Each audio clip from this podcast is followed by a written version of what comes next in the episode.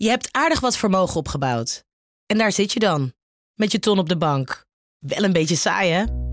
Wil jij, als belegger, onderdeel zijn van het verleden of van de toekomst? Bridgefund is een slimme fintech die een brug slaat tussen de financiële behoeften van ondernemers en van beleggers. Dus wie belegt bij Bridgefund krijgt niet alleen een mooie vaste rente, maar brengt ook ondernemers in beweging. Echt waar! Met die ton kan je zoveel betere dingen doen. Bridgefund. Make money smile. Benzine en elektrisch. Sportief en emissievrij. In een Audi plug-in hybride vindt u het allemaal. Ervaar de A6, Q5, Q7 en Q8 standaard met quattro vierwielaandrijving. Wat u ook zoekt, u vindt het in een Audi. Audi. Voorsprong door techniek.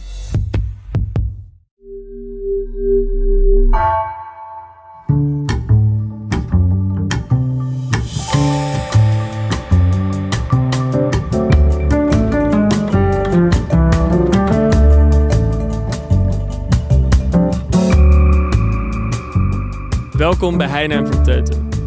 In deze podcast duik ik, Simon van Teutem, samen met Bas Heijnen in belangrijke kwesties van deze tijd. Iedere keer met een gast waar wij nieuwsgierig naar zijn.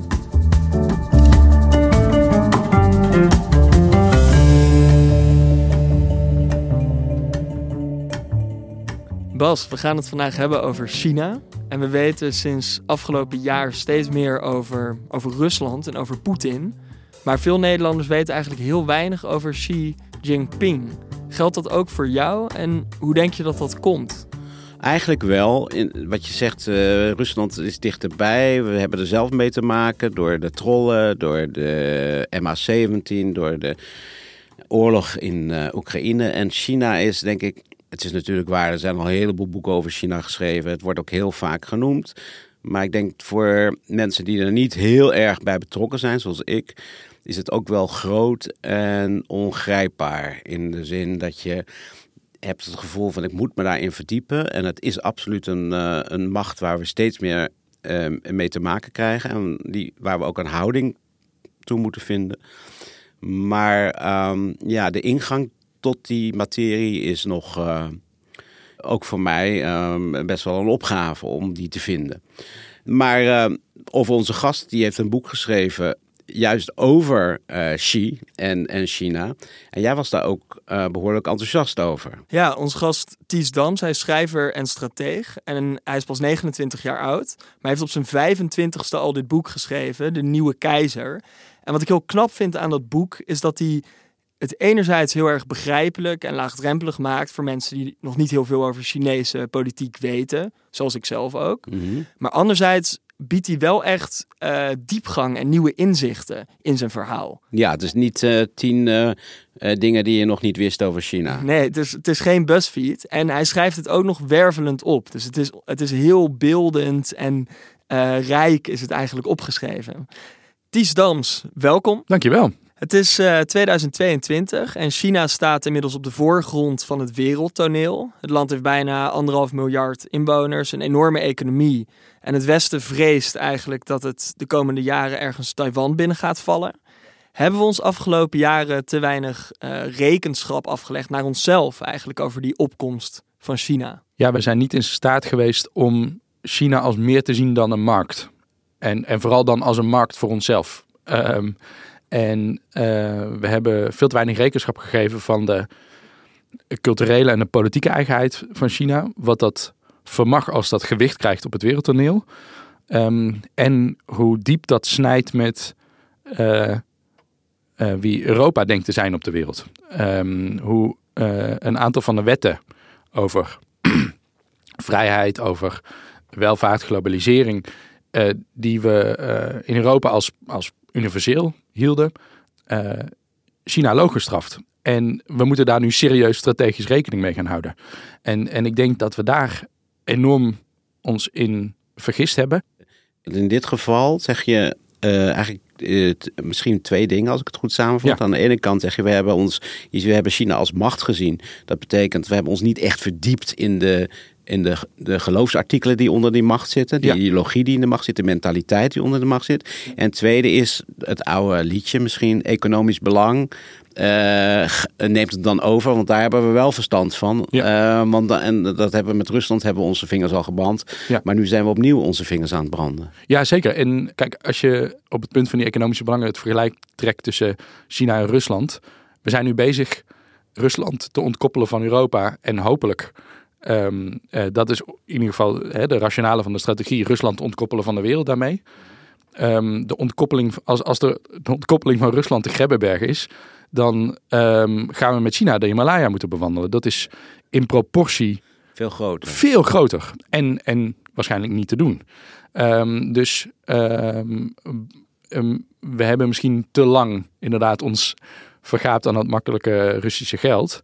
Ehm, en daarvoor zitten we nu op de blaren en, en lijden vooral veel mensen in Oekraïne. Maar ehm, daar is die strategische switch nog wel mogelijk. We Ja. kunnen nu wel, en dat zouden we nog veel beter kunnen doen, ehm, Rusland on- onszelf heel snel veel minder afhankelijk maken van Rusland. Ehm, dat is heel moeilijk, dat is heel pijnlijk, maar dat is nog wel strategisch mogelijk. En bij China eigenlijk niet meer. Nee, Ja, en in dat kader, in het kader van die discussies, speelt de persoon Xi Jinping, waarover jij natuurlijk een boek hebt geschreven, Ja. een hele belangrijke rol. Wat, wat is nou heel belangrijk voor het Westen om over die man en over de historische context of de opkomst van die man te weten Ja. eh, in deze discussies? Ehm, het, volgens mij is het het absoluut belangrijkste, en daarom is het ook interessant over, om, om over hem te schrijven, is dat hij een product is. Ehm, eigenlijk zijn hele leven is getekend door de ontwikkelingen in de Chinese macht ehm, van de afgelopen eeuw. Ja, heel Eh, direct. Heel direct.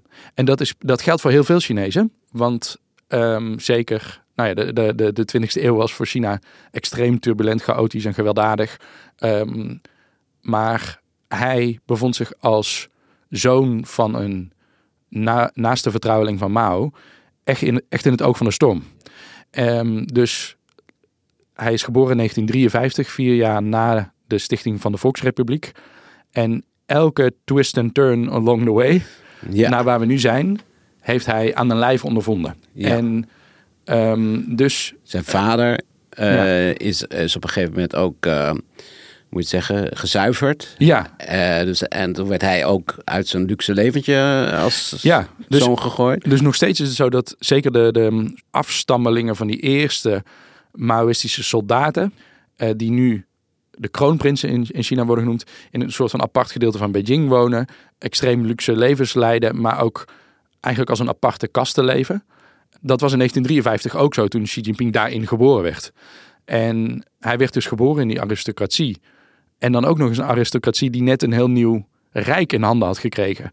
En hij werd heel duidelijk geboren als opvolger eh, in dat systeem. En toen hij negen was, werd zijn vader eigenlijk als eerste proefkonijn voor wat later de culturele revolutie zou worden, inderdaad gezuiverd. Dus dat is een eufemisme van een positie als vicepremier, nou ja, eh, te werk gesteld, gemarteld, vernederd, eh, van zijn familie verwijderd. En Xi Jinping dus ook. Hij zat op een heel chic schooltje, waar hij onder andere eh, ehm, tijd doorbracht met een aantal van de mensen die nu zijn naaste adviseurs zijn.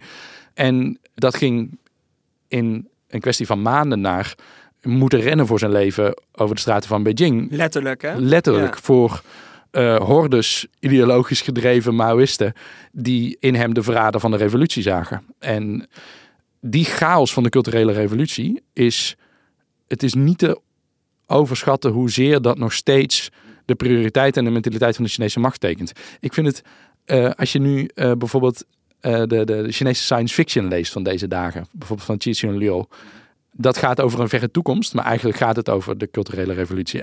Zelfs in de science fiction zijn, is men nog bezig heel langzaamaan dat trauma een klein beetje in grip te krijgen. En dat is die Chinese macht ook aan het doen. Want je, dat is het onderscheid wat je ook maakt. Want we hebben die beelden gezien laatst eh, van eh, de, de voorganger, hoe die eh eh, Hu Jintao, zeg Ja. dat goed? Ja. Uitstekend. En die, die ja, werd weggehaald in echt een dramatisch moment. Ja. En volgens mij was het niet vanwege dat hij COVID zou hebben, zullen we maar zeggen. Nee, ja. Dus dat, dat zagen wij. En, en voor mensen die de geschiedenis niet kennen, maar waar ik ook toe behoorde, was het echt zo'n schokkend iets. Maar als je jouw boek leest, zie je ook dat dat zuiveren, dat, Ja. eh, dat het publiekelijk vernederen, dat is echt al een hele lange traditie. Ja. Maar je stelt ook dat het oogmerk ervan, van wat Xi doet, heel anders is dan wat Mao deed. ja, zeker. In welk opzicht? Nou, ehm, ehm, Xi Jinping is ook zeer sterk ideologisch gedreven, zoals Mao, maar op een totaal andere manier. Ehm, en ik denk dat de essentie zit in het feit dat Mao een narcist was, Mhm. die zichzelf als een halfgod wilde positioneren in de ogen van de massa. En Xi Jinping door en door dienaar van die partijbureaucratie en die Hmm. partijelite is. De culturele revolutie was een, een oorlog van Mao op zijn medebestuurders in de partijelite, omdat hij vond dat zij te veel macht hadden gekregen en hij te weinig.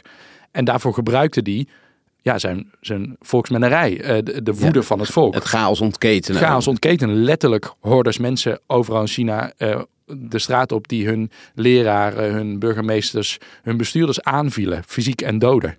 Ehm, En dat is ook een breder thema in je boek, hè? De hele tijd die golven tussen orde en chaos. precies, Ja. ja. En, en als eh Mao Zedong een meester van de chaos was, een liefhebber van de chaos, volgens mij was hij eraan verslaafd, want steeds zocht hij het op, zelfs Ja. al was het niet in zijn directe belang, ehm, dan is eh, Xi Jinping orde geobsedeerd. Ja, En ehm, beziet hij een wereld die heel veel chaos voortbrengt en China op allerlei manieren probeert te ontwrichten. En waar de orde die hij eh, in handen heeft eigenlijk het laatste redmiddel is. En van de buitenkant zie je twee mensen die zichzelf heel machtig maken. Mao Zedong en Xi Jinping. En volgens mij doen ze het vanuit een andere, volledig die- andere ja, mindset. En dat zuiveren, want dat gebeurt, gebeurt ook onder Xi. Ja. Dat heeft dus een heel andere. Wat deze, jij schrijft ook van ja, het gaat niet zozeer of ze eh, eh, te veel wilde hebben of zo. Dat Nee. interesseert hem niet. Maar waar gaat het precies om? Wat is hun doodzonde? Waardoor loyaliteit aan de partij Ja. of het gebrek daaraan. Dat Ja. is de zonde. En waarbij ik denk inmiddels we moeten concluderen dat de partij gelijk staat aan Xi Jinping. Ja. En Xi Jinping het lot van zichzelf en van de partij gelijk stelt aan het lot van China. Moeten we dat, eh, dat idee dat hij geobsedeerd is door orde en disciplinering. Hè? Ja, ja. Moeten we bijvoorbeeld die, eh, die strenge corona-wet, Ja. wat we zien, dat die mannen in pakken en mensen die dus. Dus het individu telt eigenlijk niet zo als het gaat om disciplineer, moet gedisciplineerd worden om mee te kunnen doen. Ja, ja, zeker. En ik denk ook gewoon, dat is, dat is waar de Chinese staat sowieso heel goed in is. In heel snel in een moment van crisis een bepaalde disciplinering opleggen. Maar dan vervolgens gaan experimenteren met het loslaten van die teugels. Dat is bijzonder lastig. En dat is het pakket waar ze nu in zitten. Ja, En ehm, eh, het partijcongres is net geweest. En Xi Jinping heeft net zijn derde termijn gekregen. En nu zie je dat zijn belangrijkste ideologische adviseur ook, Wang Guoning...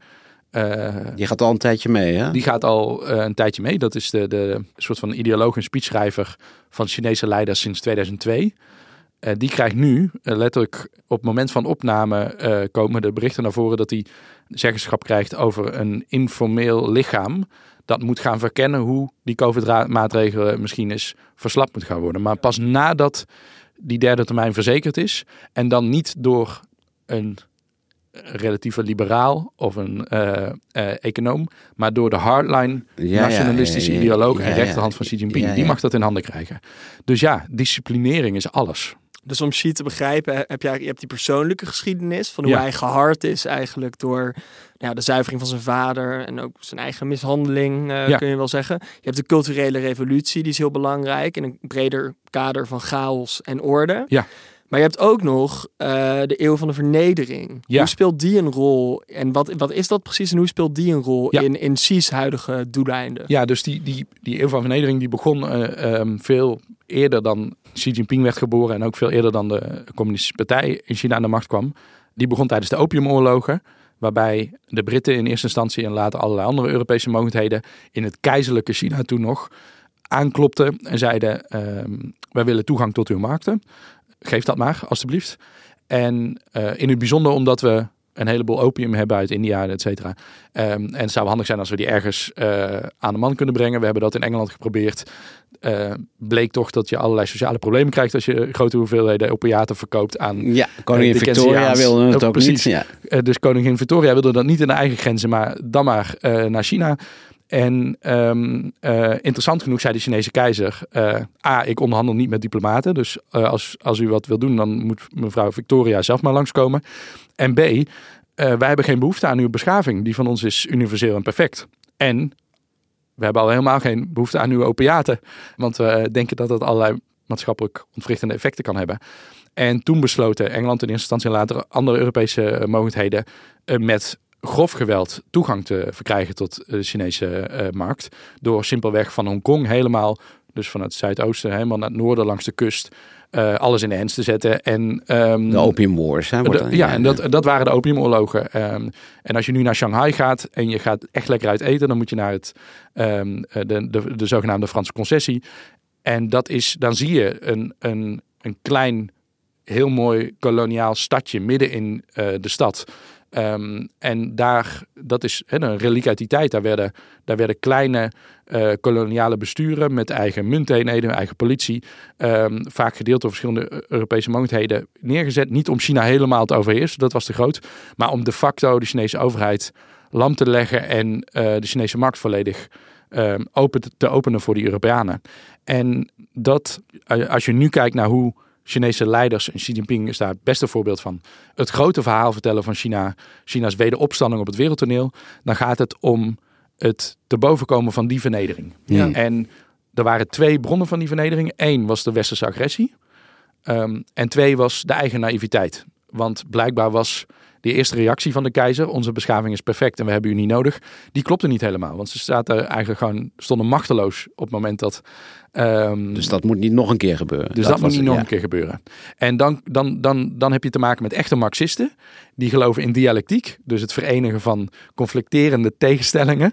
Um, aan de ene kant die perfecte Chinese beschaving, aan de andere kant de trucs van uh, um, de westerse moderniteit. En mm. op een of andere manier moeten die twee samengebracht worden om tot een sterker, meer competitief nieuw model te komen. En dat is waar Xi Jinping mee bezig is. En, en dat is uitgemond in een sterke staat die probeert het kapitalisme te gebruiken um, uh, uh, uh, om competitiever te worden dan de westerse tegenhangers. En dat is waar, het, dat is waar Xi Jinping mee bezig is. Maar dat geeft dus meteen ook spanning. Aan de ene kant wil hij alles controleren. En aan de andere kant is om de trucs van het kapitalisme en de westerse moderniteit zich eigen te maken, uh, heeft China zich moeten openen naar ja, de westerse moderniteit. Ja. En dat wordt nu ook vaak uh, gezegd als het gaat over spanningen en als het gaat over de eventuele betrokkenheid van China met Rusland tijdens de invasie, dat, dat China zich heel moeilijk kan permitteren dat de economische banden ja. met het Westen onder druk wordt gezet. In die zin is men ook afhankelijk, is misschien een groot woord, maar toch over grotendeels speelt het een grote rol in het, in het zeker. Uh, slagen of niet slagen van het bewind van Xi. Ja, zeker. En dat wordt nu ook erger, want de, de, de kwartaalcijfers voor China zijn gewoon echt heel slecht. Het gaat uh, belabberd met de economische groei. En daarvoor blijft het heel erg belangrijk dat grote Europese bedrijven meer blijven investeren in, in China. Um, uh, en bijvoorbeeld een Duits bedrijf als BASF, een hele grote uh, soort van chemische gigant, die heeft ook net aangekondigd weer meer productie van Europa naar China te verplaatsen. Dus dat gebeurt ook nog wel. Hele grote Amerikaanse financiële speler BlackRock heeft net een heel groot nieuw fonds in China opgericht. Dus er zijn ook al tekenen dat, dat die wederzijdse afhankelijkheid nog steeds eigenlijk groeiende is. Ondanks de retoriek van alle overheden om dat terug te brengen. Um, tegelijkertijd um, denk ik dat uh, als, we, als, je, nou, als ik kijk naar de, het laatste partijcongres en wie er nu de nieuwe bazen onder Xi Jinping zijn geworden van China. Drie keer oud hulpjes van hem toch? Of ja, uit Beijing of uit een provinciaal bestuur? Ja, ja uh, uh, en sowieso allemaal mensen met een sterke loyaliteit naar hem persoonlijk. En allemaal mensen van de harde nationalistische en vaak ook militaire kant van de partij. Dus de, de volgelingen van Hu Jintao, erg economisch gericht. Technocratisch. technocraten, die zijn er nu volledig uitgewerkt. Dus dat was eigenlijk die, die, uh, dat afvoeren van Hu Jintao was eigenlijk ook als vorm van ja. symbolische ja. Uh, laten zien dat, dat, dat die factie nu uitgeschakeld is. Ja, ik, het, het was in ieder geval een heel krachtig symbool. Ik twijfel nog steeds. Ik heb die beelden nu een keer of twintig gekeken. Ik twijfel nog steeds of het echt georchestreerd was. Um, uh, dus er zijn goede argumenten voor en goede argumenten tegen. Is er uh, nog nieuws daarna over hem uh, naar buiten gekomen? Nee, nee. Okay. dat gaat ook niet gebeuren, denk nee. ik. Het zou, zou zomaar kunnen dat bij een volgende gelegenheid er weer Jiang Zemin heeft er ook een tijdje lang, een tijd lang zo naast gezeten. Zonder enige invloed of, of wat dan ook. Hoe staat, dat is natuurlijk wat mensen zich hier vaak afvragen ook. Hoe staat China ten opzichte van Rusland in dit huidige conflict? Dat is een hele belangrijke strategische vraag voor ons ook natuurlijk. Ja. Um, ook omdat de Europese versies van, van dat verhaal waanzinnig uiteenlopen. Er zijn allerlei mensen die gewoon zeggen China-Rusland, dat zijn twee autocratische systemen, dus die zullen elkaar wel bekken. Misschien hebben ze het zelf afgesproken. En de Amerikaanse woordvoerderslijn is ook heel erg die kant op gegaan. Vanaf het begin van de oorlog uh, heeft het State Department en het Pentagon proberen te zeggen, uh, het is allemaal afgestemd. Um, en andere mensen, zoals bijvoorbeeld Borrell, onze hoogvertegenwoordiger voor Buitenlandse Zaken in Brussel, heeft zelfs al opgeroepen dat China een soort van medierende rol moet hebben. De, China is de enige partij die iedereen samen kan brengen. Wat een frappant statement was. Um, ik denk dat de CCP, de Chinese overheid, dat is misschien een, niet zo spannend antwoord voor een leuke podcast, maar uh, heel ambigu erin zit. Ja, ja. Um, en dat heeft eigenlijk op alle niveaus uh, zijn daar redenen voor. Cultuurhistorisch um, hebben China en Rusland allerlei oude krenkingen. Er zijn ook delen van Mansourije die China eigenlijk vindt dat dat van, uh, van, van hen is en, en uh, die Rusland nu in, in handen heeft. Er is diepe wantrouwen richting zeg maar, het Rusland dat is ontstaan na de val van de Sovjet-Unie, want veel te veel beïnvloed door het Westen. Um, ironisch genoeg, zo denken wij er natuurlijk nu niet meer over na. Uh, en er zijn allerlei materiële belangen, uh, vooral in de nieuwe zijderoute, waar Rusland en Oekraïne heel belangrijk voor zijn. Ja. ja. En plus de chaos die nu dreigt, nou, zowel dat, economisch precies. als, uh, laten we zeggen, ja, zo'n, de chaos van een, van een, een, een niet gelukte invasie. Ja, ja, en, en daar blijkt ook een, een ander soort van strategische horizon uit. Gewoon een ander toekomstbeeld. China is bezig aan het bouwen van een parallele nieuwe wereldorde, een postwesterse wereldorde, waarin het Westen een, of Europa een provincie is, maar niet meer het centrum. En Rusland, Poetin, heeft zijn strategische horizon verkleind tot morgen en, de, en overmorgen. En het overleven in een, in een strijd. En Rusland was lang voor China een soort van hele handige bad boy. Die alle vervelende dingen tegen het Westen wilde zeggen. Waar het zelf soms ook behoefte aan heeft. En die positie staat nu onder druk, want misschien is Poetin er over een jaar wel niet meer. Ja, en de term die vaak gebruikt wordt in internationale betrekkingen om die relatie te omschrijven is frenemies. Ja. Dus eigenlijk uh, toch ook wel vijanden, of er zitten vijandelijke elementen in. Ja. Maar door die gemeenschappelijke vijand, het Westen, dan toch ook wel bevriend. Ja, ja dat, dat, dat, daar zit, zoiets zit erin. En sowieso heeft um, China niet echt bondgenootschappen. En ik denk ook dat de Chinese macht les heeft getrokken uit de Koude Oorlog. En, en uit de periode na dat bondgenootschappen voor een grootmacht eigenlijk niet goed te onderhouden zijn. Ja. Uh, sterk nog dat je dat wel kan, maar dan moet je enorm veel geld uitgeven aan overzeese militaire basis en uh, economische hulp. En dat wil China niet uitgeven aan de rest van de wereld, zoals Amerika doet. Dat wil China uitgeven aan China. En um, dus Rusland is nooit een bondgenoot geweest. Het is op punten een bijzonder lastige partner geweest.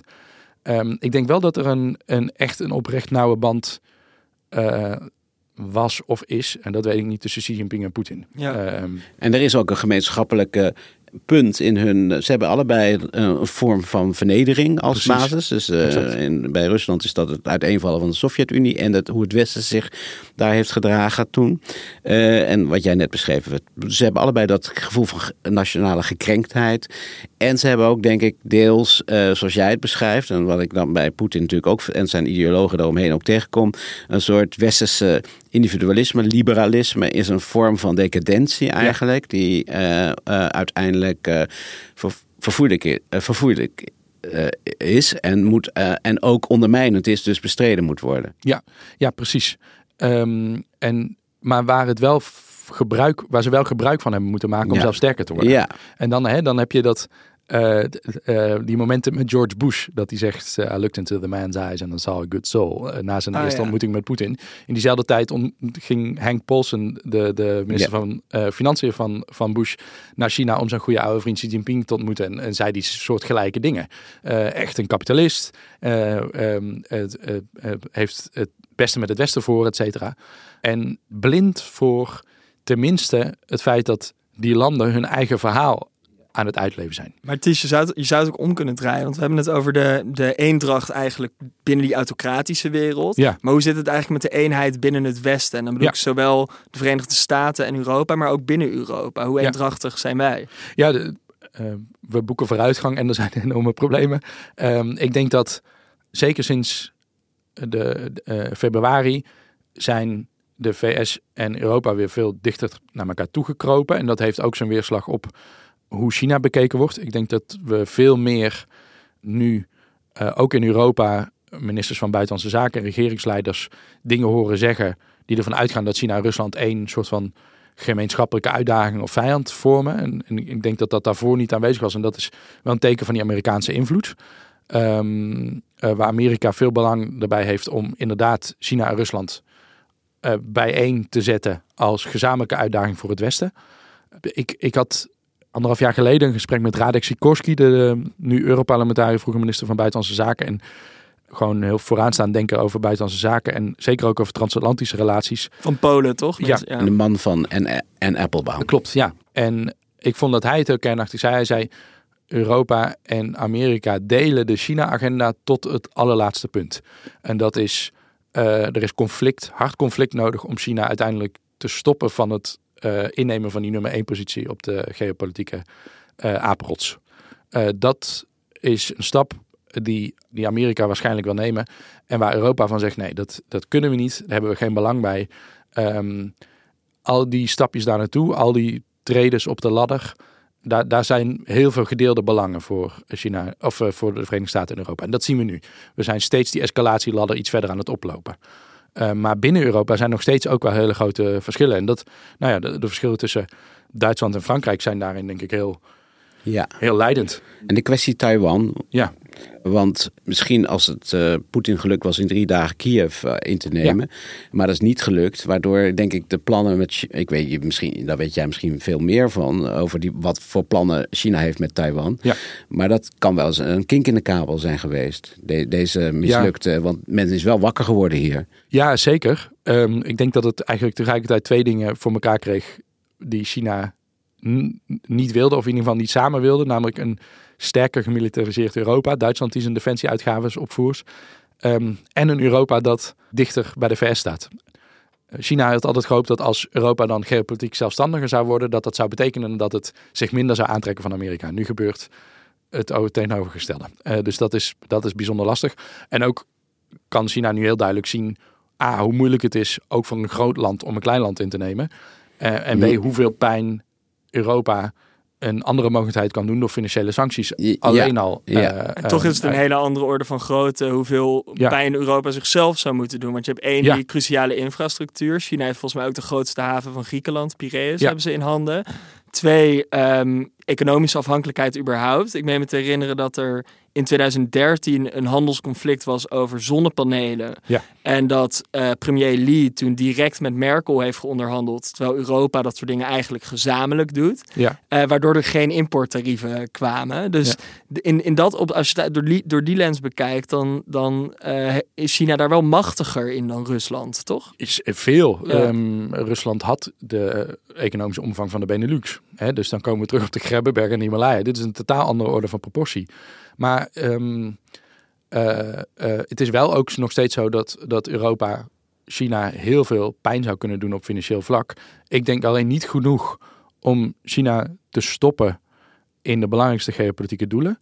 En ik denk dat bij elke levenslijn die wij afsnijden tussen Europa en China, China in staat zal zijn om een andere te versterken met de opkomende markten in, in de wereld. En In Afrika zit ze in. Afrika en Ja. Zuidoost-Azië. En dat is volgens mij waar we moeten concurreren met China. Niet zozeer door in de directe relatie met China harder te zijn of eh, contact af te snijden.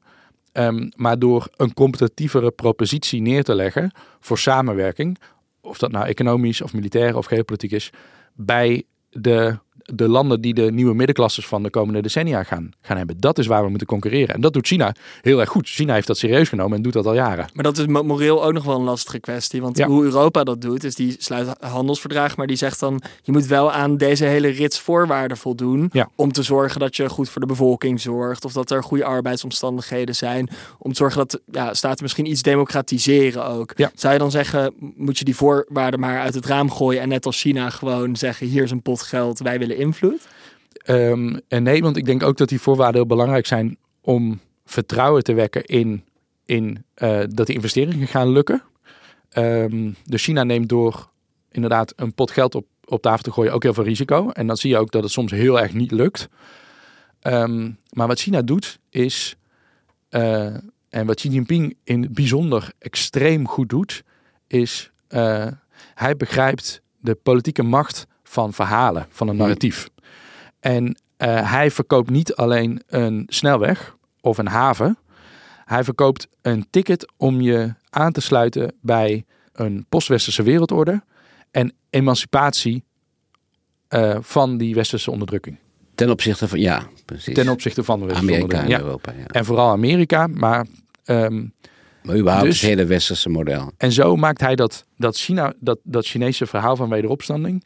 maakt hij tot een uh, op heel veel plekken een hele aantrekkelijke propositie voor andere publieken in de wereld. Wat grappig, dat probeert Poetin nu ook aan in speech na speech. Ja. Door een soort uh, zo'n narratief van het Westen is bloedig en heeft jullie onderdrukt. Sluit je maar bij ons aan, want ja. wij. Uh, dat is niet helemaal overtuigend in zijn geval. Nee, in, in Rusland, bij, bij Rusland, ik denk ook dat het onder andere niet overtuigend is, omdat bij Rusland die de materiële kant van de zaak, namelijk daadwerkelijk investeren, ook altijd fout gaan. Ja. uh, binnenlands en buitenlands. En, maar uh, jij vindt Xi op, op beide gebieden, dus econo die economische ja. belofte en die narratieve belofte, de ja. ideologische belofte, sterker.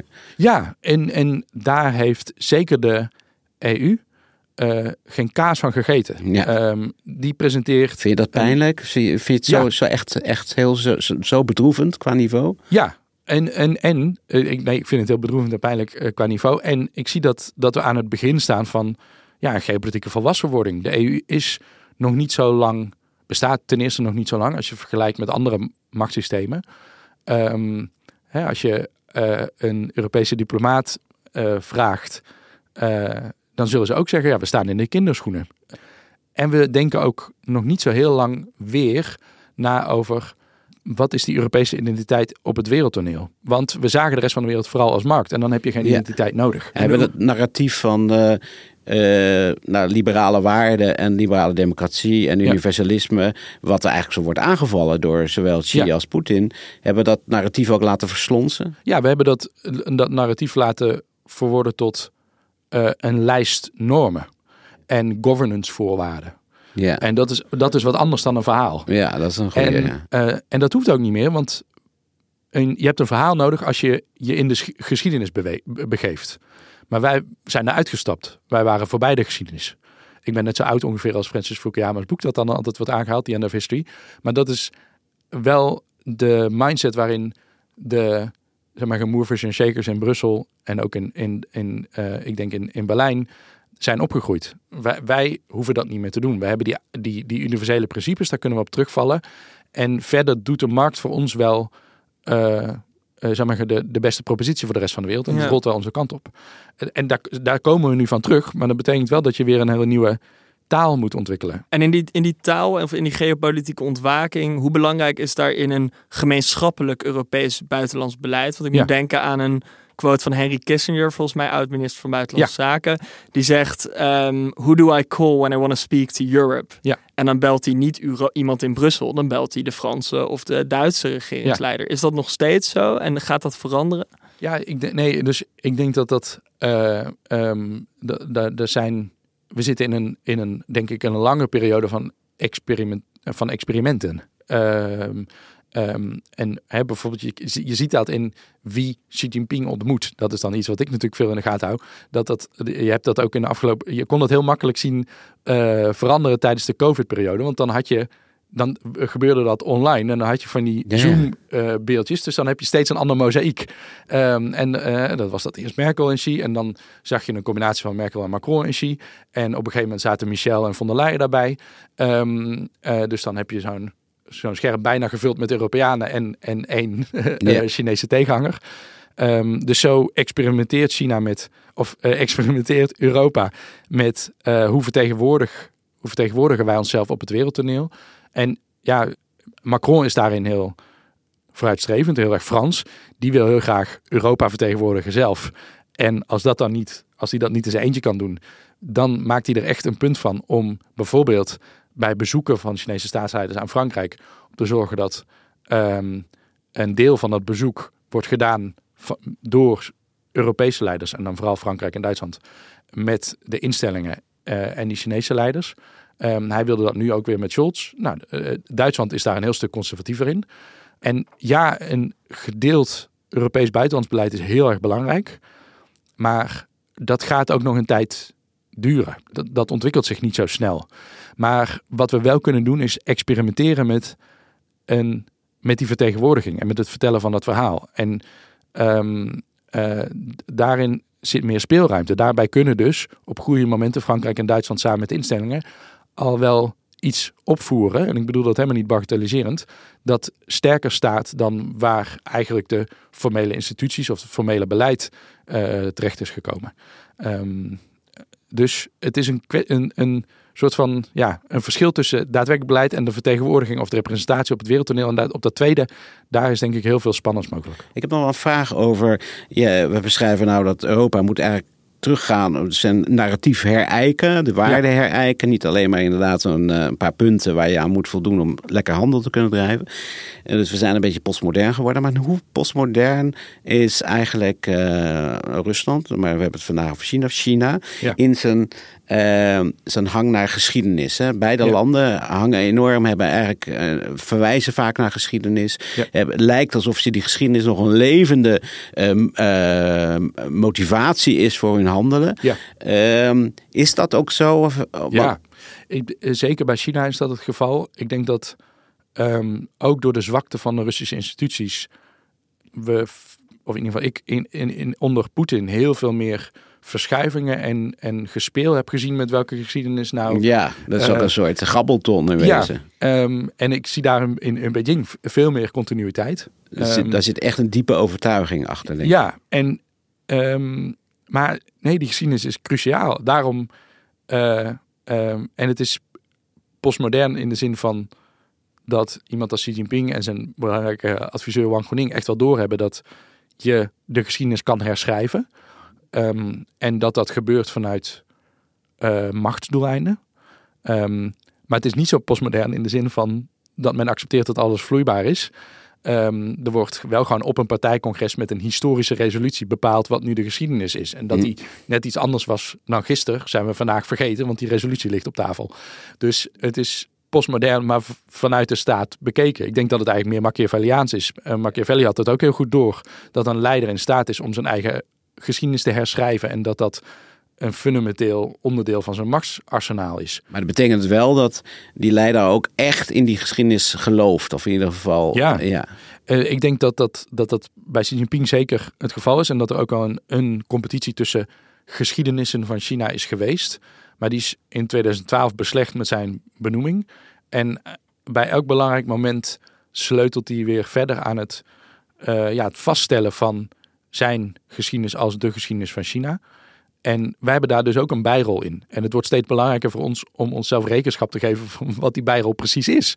Want dat is ook de bijrol die hij verkoopt aan andere landen. Dat is waarin hij zegt, ehm, eh, hè, die, die eh, westerse hegemonie, dat is een onderbreking in een langere wereldgeschiedenis. Dus rest van de wereld, eh scha je maar achter ons in de toekomst. In de toekomst waar we die westerse hegemonie vergeten kunnen zijn. Ehm, en eh, eh, dat, dat komt vanuit een diepe overtuiging over wat die Chinese geschiedenis is. En vanuit die geschiedenis verkoopt het dus ook zijn rol in de wereld aan andere landen. En ja, daar hebben wij een bijrol in. Die maakt heel veel uit voor hoe de rest van de wereld ook ons ziet. Dan nog iets anders, Ties. Eh, de uitwisseling van ideeën en personen tussen China en het Westen. Want Ja. In die geopolitieke ontwaking van het Westen is er ook een heel sterk anti-China-sentiment Ja. ontstaan, kun je Ja. wel zeggen. Er zijn zelfs mensen die, die dat vergelijken met het McCarthyisme in de jaren 50 tegen het eh, communisme in het, in het Westen. Het kan een soort heksenjacht ook eh, Ja. worden. In dat kader, hoe, hoe belangrijk is het dat er nog wel uitwisseling van personen en ideeën tussen die twee machtsblokken blijft bestaan? Ja, ik denk, ik denk dat het. Eh, ik denk, ja, het is een beetje preken voor eigen proefing. Ik denk dat het heel erg belangrijk is. We, we gaan hoe dan ook. Zitten we midden in een machtsomwenteling in de wereld die een aantal decennia gaat duren en heel groot is. En waar die ook op uitkomt, hij is heel groot. En, en we gaan ermee moeten dealen voor tenminste nog 20, 30 jaar. Het oude normaal is voorbij. Ja. En we staan eh, aan de voet van, van iets nieuws, maar in ieder geval in een periode van enorme transitie. En daarin zijn volgens mij nog gevaarlijker dan slechte bedoelingen misverstanden. En gebrek aan begrip eh, en strategische eh, misvattingen. En dat is het gevaar als, als alle bruggen verbrand zijn, dan Ja. is die kans, wordt die kans groter. Ja, en, en ehm, ik sprak een keer met een eh, oud spion. En eh, ik vond het heel inspirerend, want je denkt vooral aan inlichtingendiensten als mensen die inderdaad bezig zijn met de ander te pakken. Eh, zoals George Smiley, ik ben een enorm fan van John le Carré, zei... eh, ehm, we spend our lives finding the weaknesses in, in one another's systems, but isn't it time that we say, or that we confess that we're really a lot more alike than different? Zoiets, ik parafraseer. Ehm, eh, en zo keek zij er ook naar. Zij zei, spioneren is eigenlijk elkaar proberen te begrijpen in een situatie waarin... Het was een Chinese spion, hè? Nee, nee, nee, Oh, een, een- Europese Oh, spion. Europese, ja, oké. Ehm, eh, Nederlandse spion. Eh, eh, spioneren is elkaar proberen te begrijpen daar waar, het, het, waar je dat in de openheid niet mag, mag doen. Maar het is uiteindelijk gaat het om empathie en kijken wat is nou wat die ander beweegt en, en hoe reflecteert dat op mijzelf. Ehm, en ik denk niet dat alle spionnen er zo tegen aankijken, maar ik vond dat heel inspirerend omdat ehm, dat laat zien hoe belangrijk dat is. En dus ook hoe belangrijk dat is om dat niet alleen aan spionnen over te laten. Spionnen moeten dat doen in de situaties waarin dat het allermoeilijkst is. Ehm, maar we kunnen heel veel leren over Chinese bedoelingen, ambities. En ik zou zeggen dat de meest bedreigende ambities van de Chinese staat gewoon openlijk in, in beleidsdocumenten zijn. En het, een van de redenen dat we daar nu zo van schrikken, is omdat we die beleidsdocumenten niet gelezen hebben de afgelopen 30 jaar. Ehm, dus ja, dat contact is enorm belangrijk. Maar ik zie ook dat we een hele moeilijke tijd ingaan. Dus ik Maar- heb ook geen eh, naïviteit over dat. Nee, precies. Want als je het hebt over die uit, de concrete uitwisseling van personen en ideeën, dan zijn er ook twee bezwaren die je vaak hoort. Eén is natuurlijk de humanitaire rampen in China. Ja.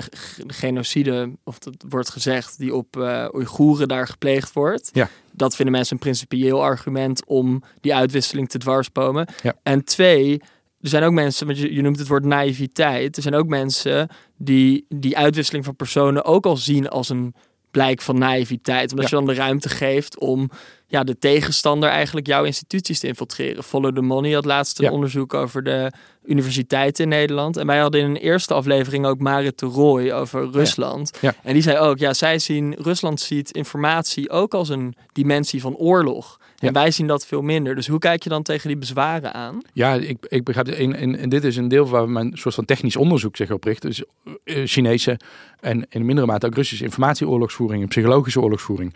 Ehm, en ik, ja, nee, ik zie dat zij dat ze heel serieus nemen. En ze zijn er ook niet mee opgehouden na het eind van de Koude Oorlog. In Beijing is de Koude Oorlog nooit geëindigd. Dus ja, dat is heel belangrijk. Eh, en ik denk ook dat het heel belangrijk is dat we die contacten door een strategische lens Ja. zien. En eh, een tijdje geleden was er een, daar, daar kwam Follow the Money ook mee overigens, ehm, maar het schandaal rondom een, een onderzoekscentrum eh, aan de VU, waarin Chinese concepties van mensenrechten ehm, werden onderzocht en onder een breder publiek werden gebracht, om het eh, vriendelijk te zeggen. Ehm, dat is extreem naïef, omdat, niet alleen om dat toe te staan, maar om, om te zien dat, dat, dat daar meer financiering voor is dan voor onderzoek naar Chinees buitenlands beleid in Nederland. Maar dat betekent niet dat het niet heel interessant is om serieus onderzoek te doen naar hoe China probeert mensenrechten en concepties van mensenrechten eh, binnen de VN probeert te veranderen. Dat is heel belangrijk. Maar dan moeten we dus, zoals jij zegt, door een strategische lens kijken. Ja, want anders is het inderdaad betekenisloos. Ja, dat vind ik een duidelijk, uh, een, een, duidelijk advies in elk Ja. geval. Ties, dankjewel voor het uh, Dankjewel. gesprek. Graag gedaan. Heel leuk.